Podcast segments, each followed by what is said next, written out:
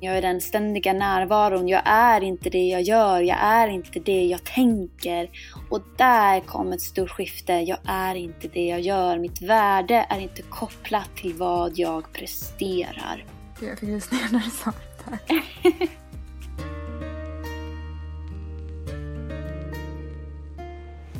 Jag heter Josefin Turesson Kämpe. Och i den här podden får du följa med mig när jag letar rätt på visdomen som gömmer sig bland oss.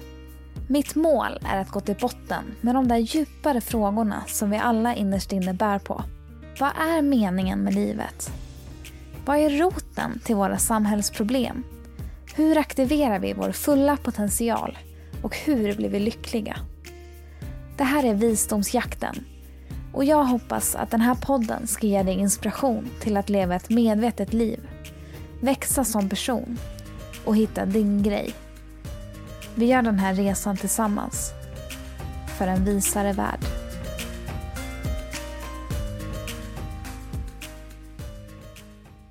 Det känns jättekul att få presentera dagens gäst som jag är rätt så stolt över att jag lyckades boka. Och hon heter Fia Forsström och är en svensk låtskrivare och artist som skapar transformerande musik som uppmuntrar oss att utforska vilka vi är innerst inne. Hon arbetar även som schamansk prästinna där hon leder cirklar, retriter och ceremonier med utgångspunkt i shamanismen. Hon beskriver det som att hon vandrar i gudinnans tjänst som hon definierar som en slags feminin kärleksfull närvaro som genomsyrar allt i universum. Och Fia är idag 26 år och har redan hunnit släppa tre album. Made of Stars, Legacy of Light och Waterfall of Wisdom. Eftersom jag själv är på resan att hitta mitt uttryck i den här världen och lära mig skapa mer fritt och intuitivt så ville jag fråga Fia hur hon har tagit sig dit hon är idag vilka utmaningar hon har stött på och hur hon tänker kring intuitivt skapande. Vi pratar om hur man hittar sin röst och hemligheten bakom att vara sig själv och att våga följa sin dröm trots rädslan att uppfattas som konstig eller annorlunda. Och hon ger också sina bästa tips på hur vi kan träna upp vår intuition. Sofias starkaste visdomsord är utspridda lite i avsnittet så jag råder er att lyssna på hela avsnittet för att få ut så mycket som möjligt av det och för att få mer råd som ni kan använda och utforska i era liv.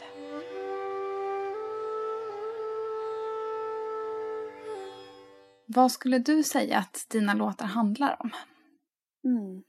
Jag skulle säga att mina låtar handlar om hur det är att vara en oändlig själ i en mänsklig kropp på jorden. Fint. Mm. Varför tror du att eh, världen behöver de budskapen just nu? Jag tror att vi, alltså många människor mår väldigt, väldigt dåligt och um, som jag ser och upplever så är väldigt många människor fast i, i alltså det här mallarna och lådorna hur man ska leva livet och hur man ska vara och vad man behöver och man ska ditten och datten och för att vara framgångsrik och jag tror att alla de här måstena, alla de här saker att försöka leva upp till, alla dessa eh, ideal som många gånger är skadliga, jag tror att det gör människor sjuka. Um, jag tror att vi nu mer än någonsin behöver ha påminnelser om att men hörru du, du bestämmer själv. Mm. Att någon kanske frågar, men vad vill du? Hur vill du leva ditt liv? Vem vill du vara? Vad vill du göra? um, påminnelser om att vi kan påverka så mycket mer än vad vi har lärt oss och kanske vad vi tror. Um, men också, jag tror att vi människor mår bra av att känna oss i kontakt med någonting större än oss själva. Liksom. Att vi har någonting, att vi känner att vi är del och hållna av, av någonting större, någonting att luta oss mot. Jag tror att många gånger så kanske vi bara upplever det någon gång ibland stundvis, bitvis, men jag tror att vi skulle må bra av att känna det på daglig basis, liksom att vi, att vi älskade, att, att livet vill oss väl. Många gånger så hör man ju om människor som går in i väggen och vaknar upp och sen börjar förändra sina liv. Eller att man kanske förlorar någon eller kanske själv har en nära döden-upplevelse. Och, och då liksom blir det startskottet för att börja titta på sig själv och titta inåt istället för att vara så utåtorienterad hela tiden. Men jag tror att det kanske skulle vara gött om vi kanske skulle kunna komma till den platsen utan de här liksom extremerna. Mm. Varför behöver vi varför behöver vi gå in i väggen för att börja förändra livet liksom? Ja, precis. Och eh, det går ju väldigt bra för dig nu sett utifrån liksom med att du har tre färdiga album, din publik växer varje dag typ och att du har nya grejer på gång hela tiden. Kan du berätta vart ditt utgångsläge var eller så här, om några år tillbaka, typ innan du började med musiken så här? Absolut. Så musiken har, har alltid funnits där, men i olika former. Så jag har sjungit och spelat. Jag började på den klassiska banan i den klassiska musiken. Så jag spelade oboe, vilket är ett klassiskt träblåsinstrument. Mm -hmm.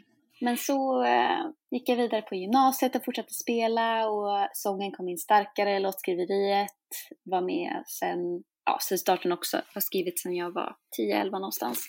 Okej. Okay. Och så fortsatte jag att eh, efterutbilda mig på folkhögskola och jag hade väl tänkt att jag, jag vill väl jobba med musiken men hur är det möjligt? Och det är bara vissa få som lyckas liksom. Det fanns, um, vägen var inte klar.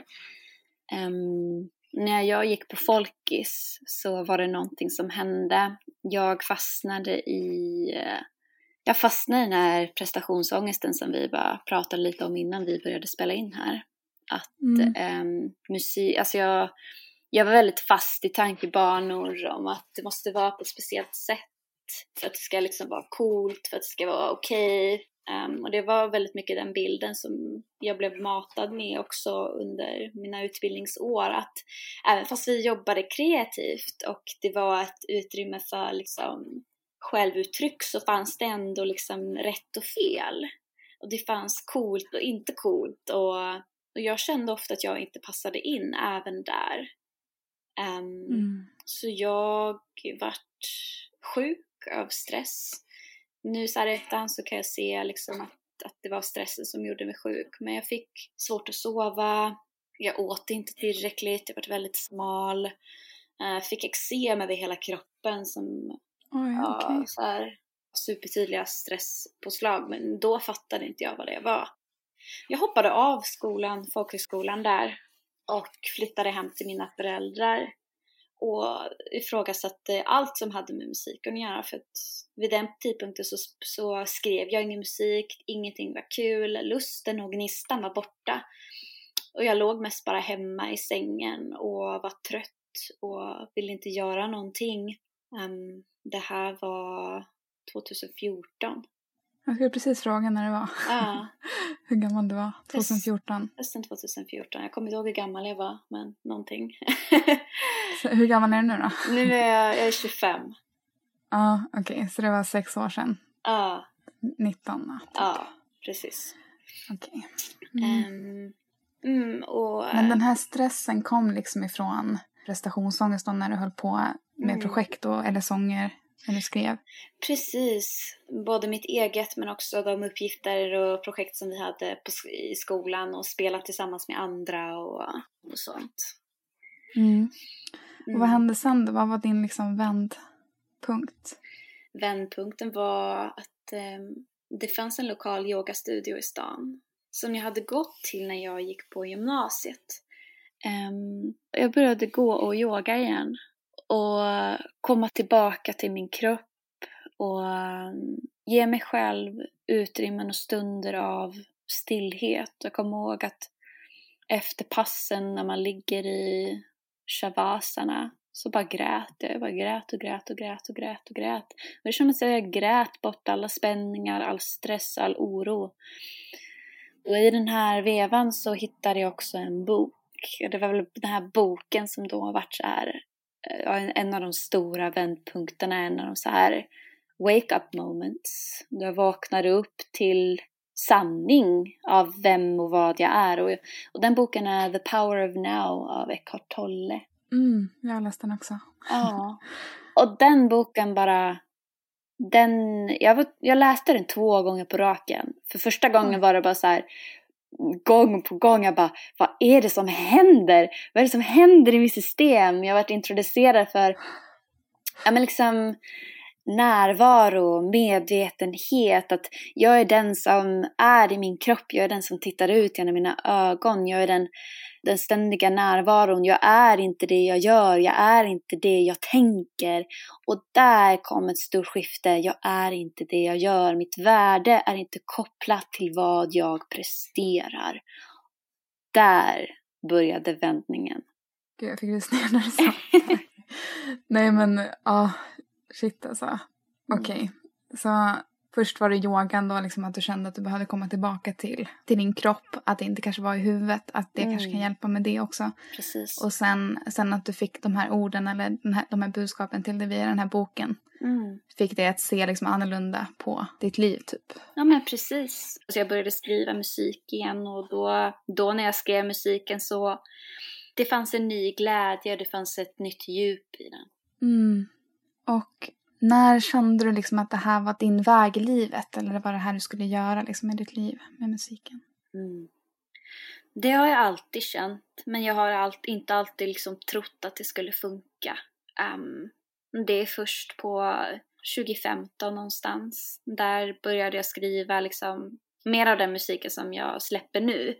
Och jag började dela den med människor och då fick jag sån respons att för första gången så, så kände jag okej okay, det här är det här kan verkligen bli någonting. Så jag har vetat att det är det här jag ska göra men jag har inte vetat hur. Men då liksom fick jag, då föll det på plats att aha, det är så här det är meningen att jag ska uttrycka mig just nu. Och det är då jag kommer att nå dem jag ska nå. Mm. Och mm. jag tycker det är intressant det här med att man bara vet någonting. Liksom hitta till den platsen i sig själv där det är någonting som bara säger vad man ska göra typ. Ja. Eller vad man nu ska kalla det, typ intuition eller själen eller. Ja. Har du liksom någon, eh, något trick? Mm. eller hur, hur hittar man den där hjärtats röst, liksom vad man ska göra i livet typ? Mm. Som jag upplevt i mitt liv så är det en process av att skala av andra människors åsikter, sanningar och sånt. Vi bombarderas ofta med vad alla andra tycker och tänker om oss. Att vi många gånger tappar bort oss själva. Så steg ett har varit för mig att bara okej, okay, vad, vad är sant för mig? Och vad är saker som andra har liksom sagt att så här är det? Um, mm. För när, när sen det bruset är borta borta så blir det väldigt mycket enklare att för mig att gå inåt och att öppna upp lyssnandet och att våga lita på det som kommer. Det är en stor del. Att, eh, att lita på det intuitiva. Um, Hur skulle du beskriva intuition? Intuition, jag säga det som, ja, men som, ett, som ett vetande, som en känsla, som ett liksom... För mig är det en väldigt kroppslig upplevelse när någonting är rätt liksom, så känns det som att jag öppnas. Alltså jag känns lätt och luftig. Jag rör mig enklare. Om någonting är inte i linje med mig liksom. Om, eller när jag går emot min intuition, min magkänsla, det som hjärtat säger. Så känns det ofta trögt. Jag ifrågasätter, jag vrider och vänder. Och det är liksom inte det här naturliga flödet. Mm. Mm. Intressant. För att jag som också skapar mycket i mitt liv liksom har märkt ibland att så här, även om någonting kan kännas ganska bra till en början så blir det typ att man börjar övertänka det och mm. sen att man hamnar i något dåligt ändå. Mm. Så här, och att det är väl där typ som den personliga utvecklingen kommer in. Mm. Vad är din liksom, erfarenhet av personlig utveckling? När började den? Eh, du pratade lite om det i början men har du alltid liksom varit en sökare efter de djupare sakerna? Absolut. Ja, men jag har, jag har alltid varit lite, många, många andra ögon så jag har varit konstig liksom. Jag har, jag har gjort saker som, ja, men jag har varit i skogen mycket, jag har skrivit eh, mina egna berättelser och hur jag, hur jag vill att mitt liv ska vara och um, jag har alltid känt att, men sen jag var, när, när jag var liten, jag tror att när man är liten så är vi alla liksom uppkopplade på eh, någonting större Alltså kalla det vad du vill men alltså när man tittar på barn så ser man ju att de är här, de är närvarande, sättet de leker på och sen när vi blir vi vuxna och många gånger så glömmer vi bort eller stänger av den delen av oss själva som är liksom, i kontakt med, med det stora mysteriet. Um, mm. så, så jag har alltid varit intresserad av att veta men liksom, det måste ju finnas mer än det som vi blir matade med från, från media, från samhälle, från skola. Och jag började tidigt att eh, läsa böcker och prata med intressanta människor och lyssna på musik. Och, um, när jag var liten så åkte jag på så här sommarläger som heter Våga vara dig själv-läger. Jaha. Um, och då var jag ungefär kanske uh, 12, 13, 14 någonstans. Mm. Och det är en väldig period där man är väldigt formbar och känslig för intryck.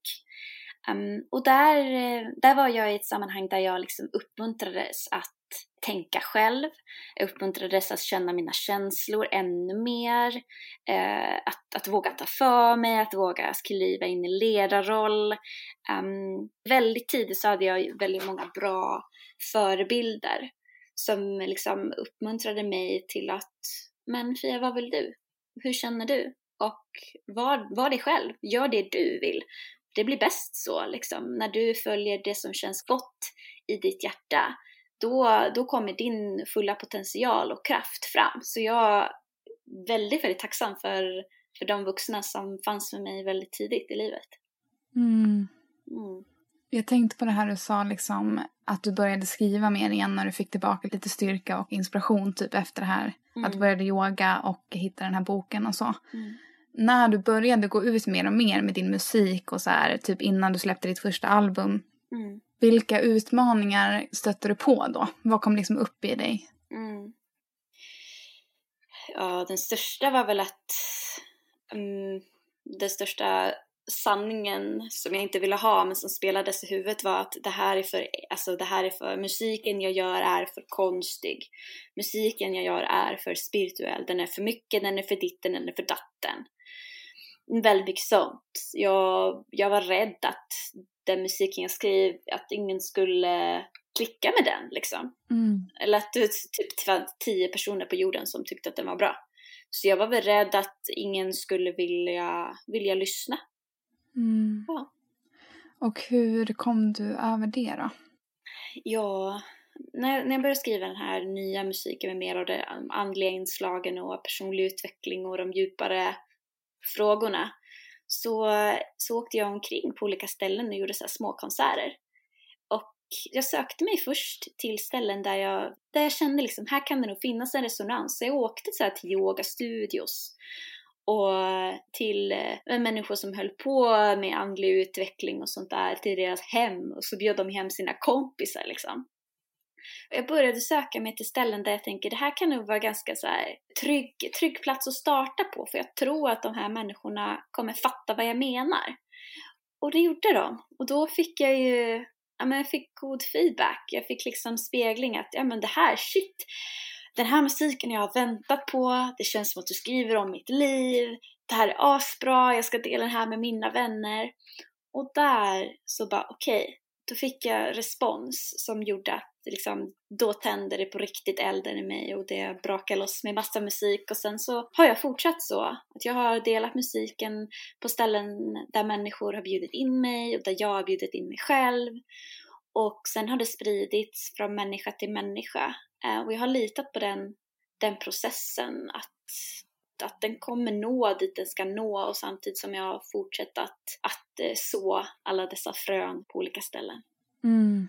Jag tycker det är intressant också typ när man börjar bli mer och mer offentlig att det kan bli en utmaning att så här, hitta tillbaka till sitt center och mm. att fortsätta vara sann mot sig själv hela tiden i den processen när man mm. kommer ut med sin musik. Vad har du haft för erfarenhet med det liksom? För mig så har det mm, i stundvis har jag brottats med liksom okej, okay, nu har jag delat musik som låter så här. Nu har folk förväntningar på mig. Nu vill de ha mer av det här. Nu, jag var väl rädd att liksom, jag kände väl att det här att hamna i ett fack igen. Så det är väl det som jag jobbar med på daglig basis, liksom att påminna mig själv om att jag är konstnär och jag, jag får göra vad fan jag vill. Um, och att den bästa musiken som kommer från mig är när jag bara delar min upplevelse och komma tillbaka igen och igen, liksom att jag skriver först och främst musik för min egen skull, liksom. Själviskt på det sättet, liksom. Men det är för min eget, mitt eget läkande och eget, liksom så att jag ska hålla mig eh, frisk och kry och vid mina sinnesfulla bruk här, liksom. Um, mm. Och sen så är det ju bonus att det finns andra människor som också upplever att det stöttar dem.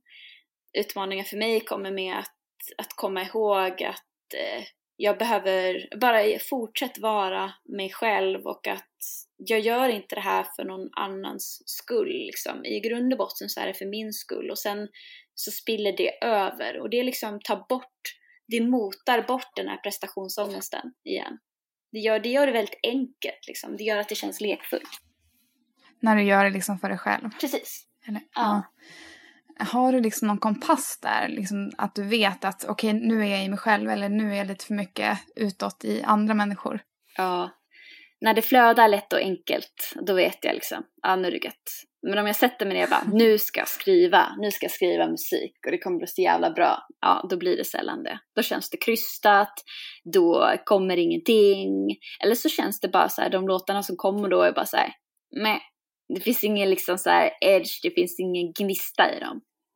Mm. Mm. Vad är musik för dig? musik. Musik för mig är livskraft, det är livsglädje, det är livselixir. Musik är medicin på väldigt många olika sätt. Det är, det är plåster på såren, det är balsam för hjärtat. Musik är alltså utrymme för emotionell utforskning men också release, att släppa, att få känna. För mig är musik ett verktyg in i mig själv. Liksom. Att ibland när jag lyssnar på andras musik så, så är det att de säger orden som bara ah, ja men nu förstår jag. Antingen den här delen av mig själv som jag inte har kunnat närma mig eller det här problemet som jag har brottats med att någon ger mig en nyckel i form av en sång. Um, så jag tror att musik är allt det för mig. Mm. Och du sjunger mycket om till exempel skugga och ljus. Typ att så här, kunna både acceptera det som är gott och det som är liksom sett lite mörkare. Typ. Mm. Kan du berätta lite mer om vad du tänker kring det? Absolut. Så mörker och ljus, yin och yang, plus och minus. Ja. Som människa så består vi av eh, massa olika delar och vi har lärt oss från när vi var små att vissa delar av oss själva är mer acceptabla än andra vissa känslor, uttryck och sådant.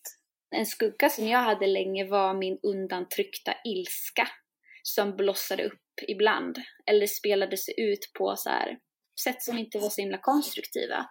Det var då en del av mig som jag hade förtryckt ner in i mörkret och när den ligger där så har den förvridits och då har den blivit liksom till, till någonting som inte är så himla gött. Men när jag vågar närma mig mörkret och min egen skugga och våga titta på den och våga bjuda in den liksom och, och ta den till mig istället för att försöka klippa av den delen av mig själv. Då förvandlades den plötsligt till, till ljus och till, mm. eh, till en tillgång. Jag tror väldigt mycket på att vi människor mår så mycket bättre om vi tillåter oss själva att vara allting vi är. Om vi tittar liksom på, på barn så går de ju igenom triljoner känslor på ibland en minut. och det är så rent. Det är ingen manipulation, det är inga trådar, det är trassligt, det är bara ren känsla. Och jag tror att vi många gånger skulle, mm, som människor ibland, skulle liksom så här, kunna titta på barn och lära oss liksom, okej, okay, mina känslor är inte farliga. Om jag tillåter mig själv att känna dem så passerar de ganska, ganska kvickt. Istället för att stuva undan och försöka så polera och bara visa det som är liksom eh, vackert och bildskönt och så trevligt. Mm. Um, för att jag tror att då istället, då, då gror alla de här alltid som man puttar undan, så här, frustration, ilska, sorg, då gror det liksom under ytan och så, så kommer det ut på, på andra sätt som kanske inte är så himla goa alltid. Ja, Vad var det som du behövde för att kunna liksom acceptera den här ilskan och kunna förvandla den sen så småningom? För mig så, um, ja, jag hade min mentor, min lärare Anja Munay som jag jobbar med just nu där jag går min prästinneutbildning. Då, hade vi en, då samlades vi i cirkel, så hade vi övningar. Då gjorde vi något som kallas för skuggarbete.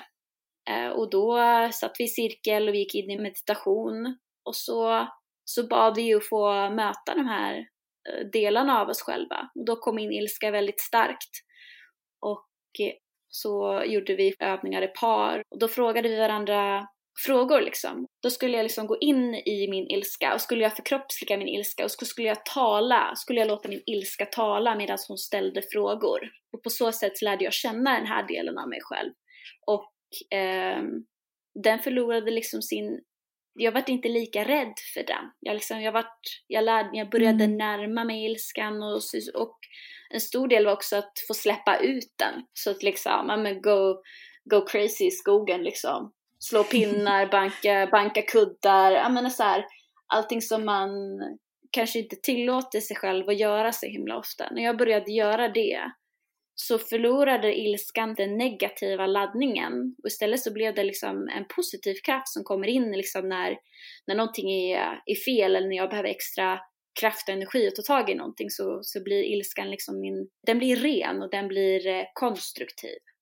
Mm. Mm. Så göra plats för den helt enkelt och så här, våga ja. titta på den lite mer ärligt och Precis. släppa fram den. Har du liksom några så här bra tips typ eller på vilket sätt brukar du ta hand om din själ och dig själv typ till vardags? Mm. Jag eh, går mycket promenader.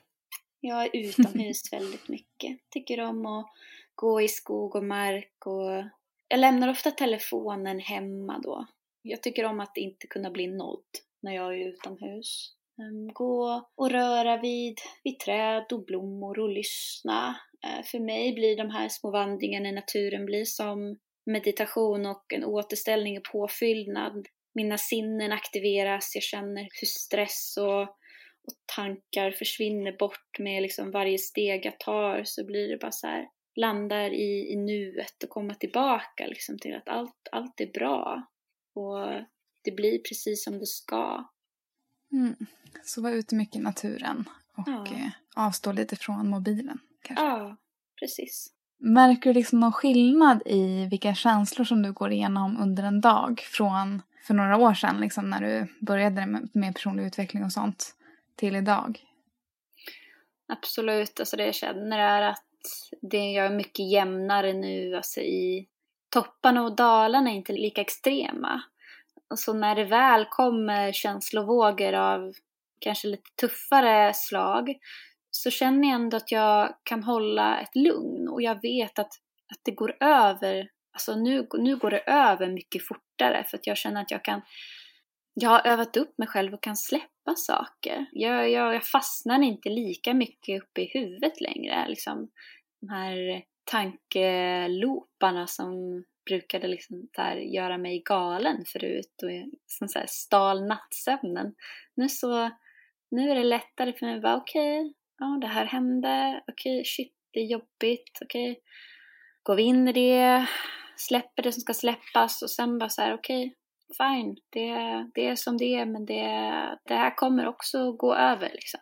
Att jag, jag drar inte lika stora växlar längre. Mm. Mm. Jag fattar. Hur har du lyckats liksom bli bättre på det, att kunna släppa? Hur har du övat på det? Um, det skulle jag säga är den här daglig liksom, medvetenhet, närvaro. Um, att kunna observera mig själv från ett, alltså, utifrån och att kunna observera och, och bli medveten om mina känslor och att kunna liksom så här, ta mig själv i handen liksom. Många gånger förut när jag var i känslovågorna kände mig bara som ett litet barn. Nu så när det händer så kan jag fortfarande känna mig liten men att den vuxna Fia kan kliva in liksom och säga det är okej. Okay. Mm. Så att eh, dels meditation men också jag har jobbat jättemycket med mina känslor och det gör att nu så är jag, jag är inte rädd för dem. Jag, jag älskar mina känslor och de är, min känslighet är min största gåva det arbetet um, stöttar mig jättemycket nu. Mm. Mm. Ja, det är jätteintressant att höra för du är ett så bra exempel på att ha kommit ut med din musik och det som är liksom sant för dig, det uttrycket du vill ge. Mm. Eh, jag bara undrar om vi går tillbaka lite till, eh, du hade mycket prestationsångest och stress och sånt där. Mm. Och sen började du gå yoga och sen hittade du den här boken. Mm. Vad hände därefter? Typ kortfattat liksom tills du är idag. Absolut. så, um, så det var hösten 2014. Sommaren 2015 så åkte jag till uh, Ängsbacka kursgård i Molkom, Värmland för första gången. Ängsbacka är för mig en fantastisk plats för personligt utvecklande och um, liksom att möta mig själv och andra människor som också är på resan att komma hem till sig själva och skapa de liv som de vill leva. Så jag åkte dit en hel sommar och volontärarbetade. På första gången så mötte jag så här det medvetna communityt. Och när jag säger medvetna så, så är det återigen människor som liksom aktivt eh, jobbar med sig själva och eh, skapar sina liv. Mm. Och det var så himla kraftfullt för att jag hade känt mig ganska ensam i mina utforskanden liksom. Så nu plötsligt så var det massor med folk som jag kunde dela erfarenheter och man kunde prata om saker som man kanske inte kunde prata med alla andra människor om. Mm. Jag träffade också min, då så var vi, då, då, det var där jag träffade min nuvarande make. det var också en jättestor del av min resa. Jag tror att vi, att, att relationer är en plats där vi utvecklas som mest och det var verkligen startskottet för liksom så här en väldigt, väldigt intensiv uh, utveckling som pågår än idag. Um, mm. Och efter Ängsbacka så, så kom det en hel flod med låtar och jag fick så mycket uppmuntran av, av människor som jag hade träffat där. Och sen dess så har det ju ja, blivit tre stycken album och spelat i jordens alla hörn och, och nu, nu är jag här. mm. Trodde du att, att det skulle ha kommit så här långt om du tänker tillbaka? Mm. Ska, ska jag vara ärlig så har jag vetat att det skulle bli någonting men jag visste inte hur stort det skulle bli. Jag visste ja. att det, det kommer bli någonting och jag var exalterad. Jag bara, shit, jag undrar vad det är jag ska göra. Jag vet, jag vet att det kommer bli bra. Um, men att det har blivit uh, bättre än vad jag någonsin skulle kunna uh, tänka mig. Ja. Mm. Mm. Det är klart jag ska vara ärlig. Ja. och ibland kanske jag har lite vinklade frågor känner jag nu. Men eh, har du liksom något råd till människor som försöker hitta sin väg i livet? Det de ska göra, typ, alltså vad de ska jobba med och så här, spendera sin tid på. Mm. Vad, vad kan vara bra att känna till som, som du har hjälpts av liksom? Mm. Bland det mest värdefulla råd som jag fick var att eh, följa det som jag tycker är kul. Mm. Som ger mig glädje. Där det liksom känns som att eh, var det någon som sa liksom, vad skulle du göra liksom hela dagarna om pengar inte var liksom någonting som vi behövde för att överleva? Vad skulle du göra om, om glädje, längtan och lusten fick, fick styra och bestämma dina dagar? Och att sen börja i små steg. Det kan kan vara lätt i början att känna sig överväldigad av, av och liksom, oj men jag är bara här och jag är så långt ifrån dit där jag vill vara. Men att se, försöka se gåvan i processen att få bygga någonting från början och eh, finna tillfredsställelse i liksom processen och veta att allt sker som det ska och det, och det blir som det ska bli. Men att medvetet ta ett steg varje dag mot om livet ser väldigt annorlunda mot vad din dröm är, att ta ett litet steg varje dag och veta att det läggs ihop och till slut så kommer du stå där och bara shit, det här var ju det jag bad om. Fan mm. vad coolt! Men att eh, man måste jobba på och eh, inte ge upp. Ja, ah, japp. Eh, men följa det som känns roligt, alltså det kan vara en slags ledtråd typ när man letar efter sitt ah. drömyrke. Ja. Ah. Mm. Och när du skriver musik, eh, för jag tycker det är intressant just med den här kreativa processen när man börjar gå in mer i sig själv och så här, det andliga typ. Mm. Hur, hur kommer musiken till dig? Musiken, eh, det, alltså jag, jag sätter mig bara vid gitarren eller pianot och så, och så ber jag om att okej, okay, nu är jag här, jag vill gärna skriva musik. Vad, vad är det som ska skrivas idag? Och ofta så, och då liksom när jag säger det rakt ut så är det dels kommunikation med mig själv men också med, eh, ja, med universum, gudinnan. Jag använder gudinnan. Um, och jag ser det som ett samarbete liksom. Och då kommer det ofta text och melodi tillsammans. Då mm. kommer det ofta fraser. Och då är det bara att hänga på. ah, coolt. Men så att du känner i alla fall att du har någon slags uppkoppling. Ah. Alltså mot det större liksom när du skapar. Precis, att stänga av det vardagliga och göra plats för det magiska. Ah.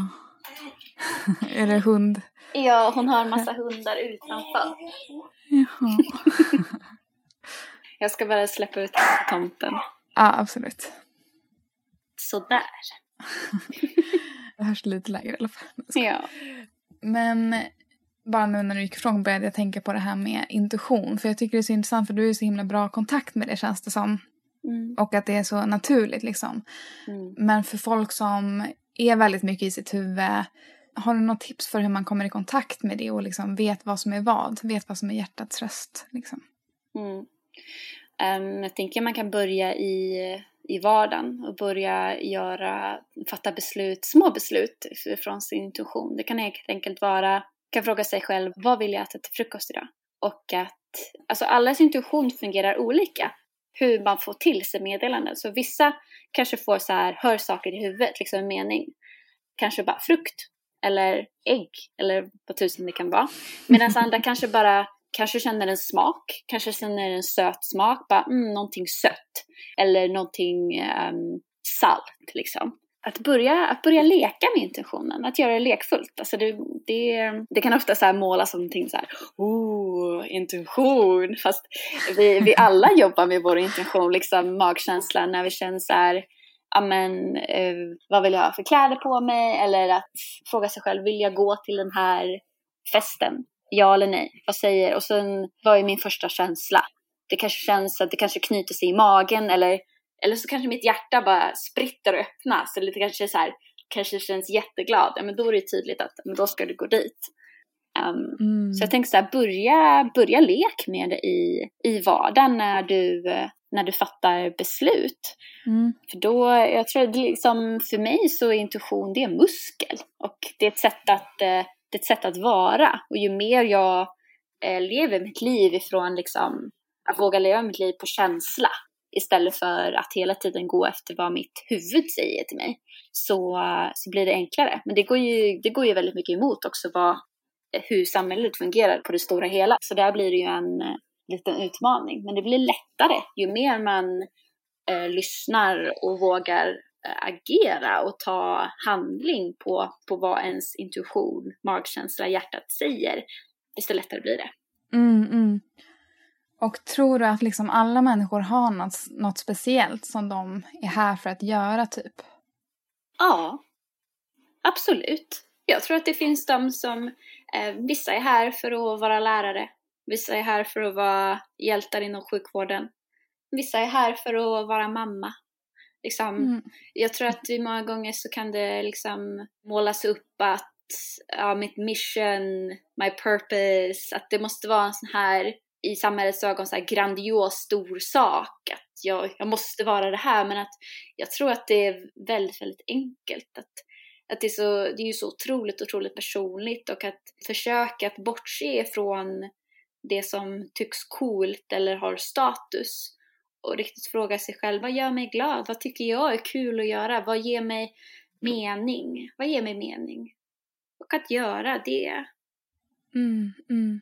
Om man står typ inför så här, typ om man har ett jobb och har typ en dröm som man, som man börjar gro i sitt huvud. Mm. Och sen är man ändå så här rädd typ för det ekonomiska till exempel. Mm. Har du något tips där hur man ska tänka?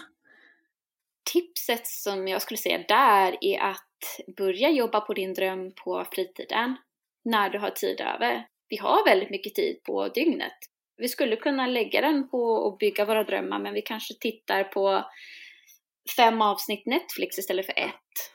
Ah. Um, att använda tiden som vi har och att bygga, att bygga upp det liksom på fritiden, på kvällar, på helger eller hur man nu jobbar. Och sen när, när man har liksom en, en grund och något ben att stå på så tror jag man kan börja fasa ut sitt jobb om man har möjlighet. Kanske gå ner i tid, kanske byta till annat jobb under tiden, kanske alltså timjobb eller vad som där man, man kan styra sitt mm. eget schema. Um, så hade jag, jag jobbade länge som timvikarie för att jag, ja, jag fungerar inte när någon annan ska säga till mig när jag ska, när och hur och vad jag ska jobba. Utan jag ville väldigt gärna styra det själv samtidigt som jag byggde det här med musiken. Så då, mm. då kunde jag säga, ja men då då då, då är jag tillgänglig för jobb och så jobbar jag då och sen så jobbar jag på musiken. Men alltså att... Um, Ta det lite stegvis i alla fall, alltså man behöver inte bara kasta sig ut och Precis. avsluta allting. Men alltså men, men för vissa människor så är att kasta sig ut det som är rätt.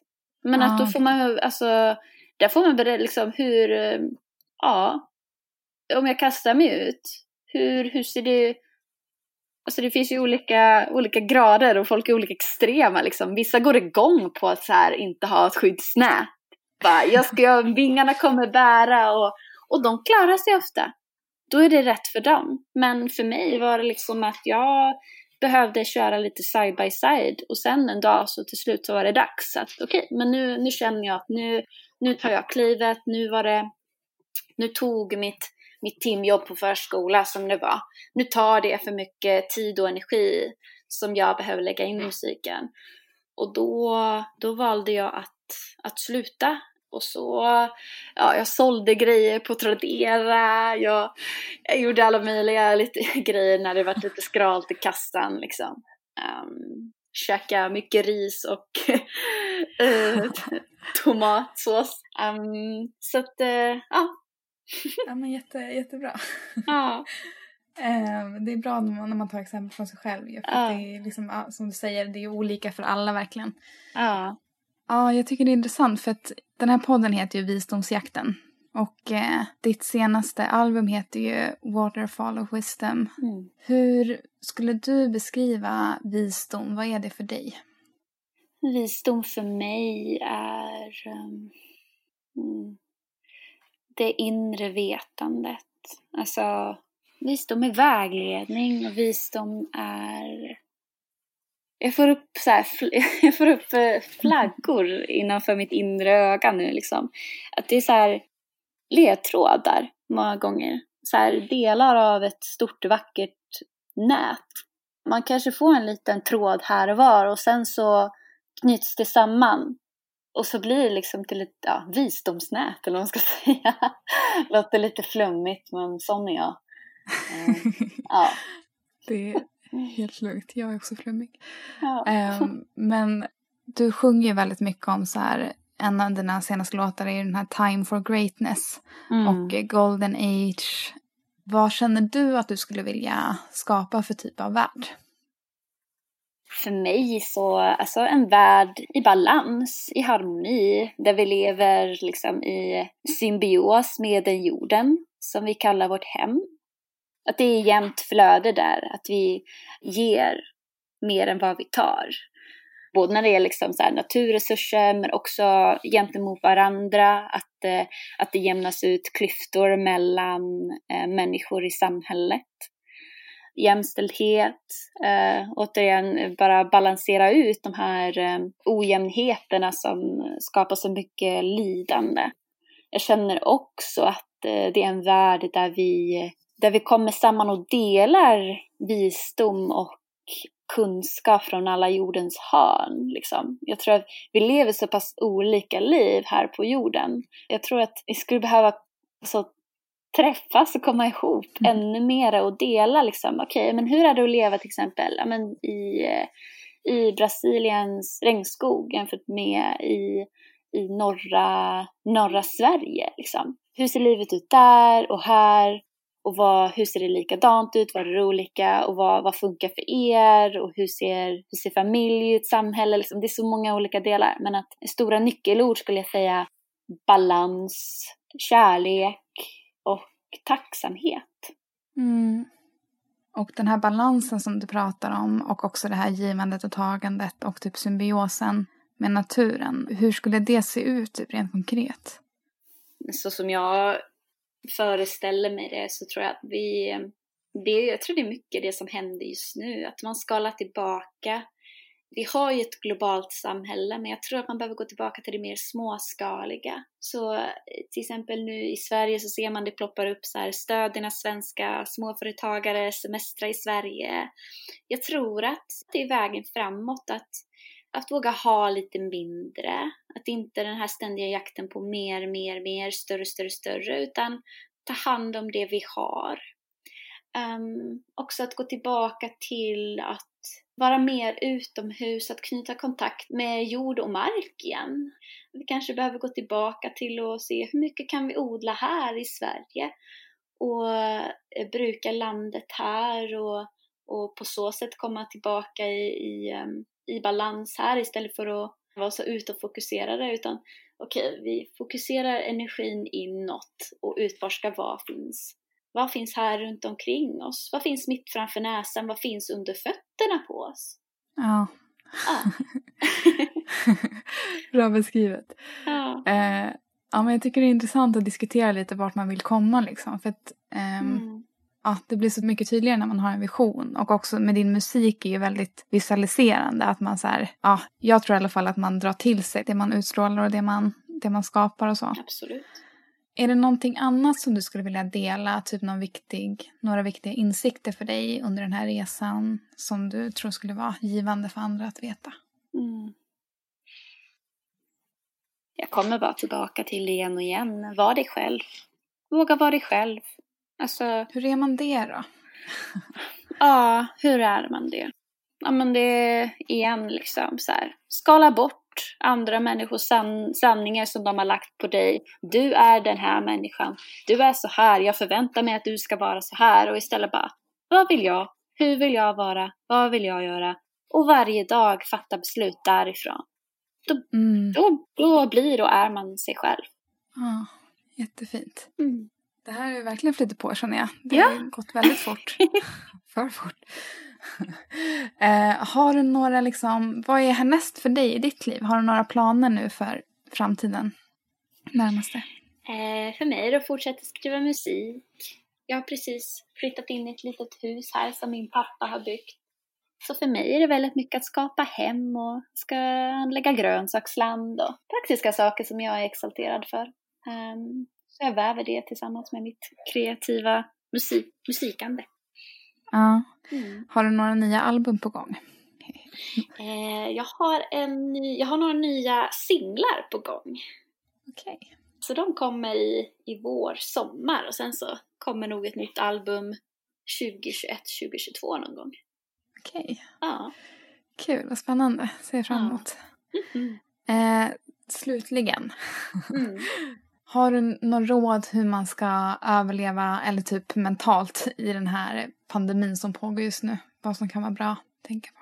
Ja, eh, bara, jag, jag, läste i, i en tidningsartikel, där var det en äldre dam som har varit med om spanska sjukan och aidsepidemin och allt sånt. Hon var, jag tror hon var kommer inte ihåg exakt, men hon, hon jobbade länge på Socialstyrelsen och typ så här, en av experterna när det gäller epidemier och sånt där. Och hon sa, när de här kriserna hände och när de här sjukdomarna och virus och, och krigen och allt som vi har haft liksom, när det hände så trodde vi att det aldrig skulle gå över. Vi alla trodde, vi visste inte, hur ska det bli, kommer, vi, kommer det alltid vara så här? Men det gick över de gick alltid över. Som säger, det här kommer också gå över. Det blir bra. Och det gav mig tröst. Liksom. Här är någon som har levt, var 86 år gammal. Bara, hon har levt och hon har sett mycket. Jag litar på den här, jag litar på den här kvinnan. Och det, det gav mig tröst. Som att, det var som att eh, jag fick en liten extra mormor. Ja. ja. Så lita på att det kommer finnas en tid efter det här. Ja, precis. Mm. Vad fint. Mm. Tack så jättemycket verkligen för att du ville prata med mig idag. Tack snälla. Tack. och lycka till med allting i ditt liv. Mm, detsamma.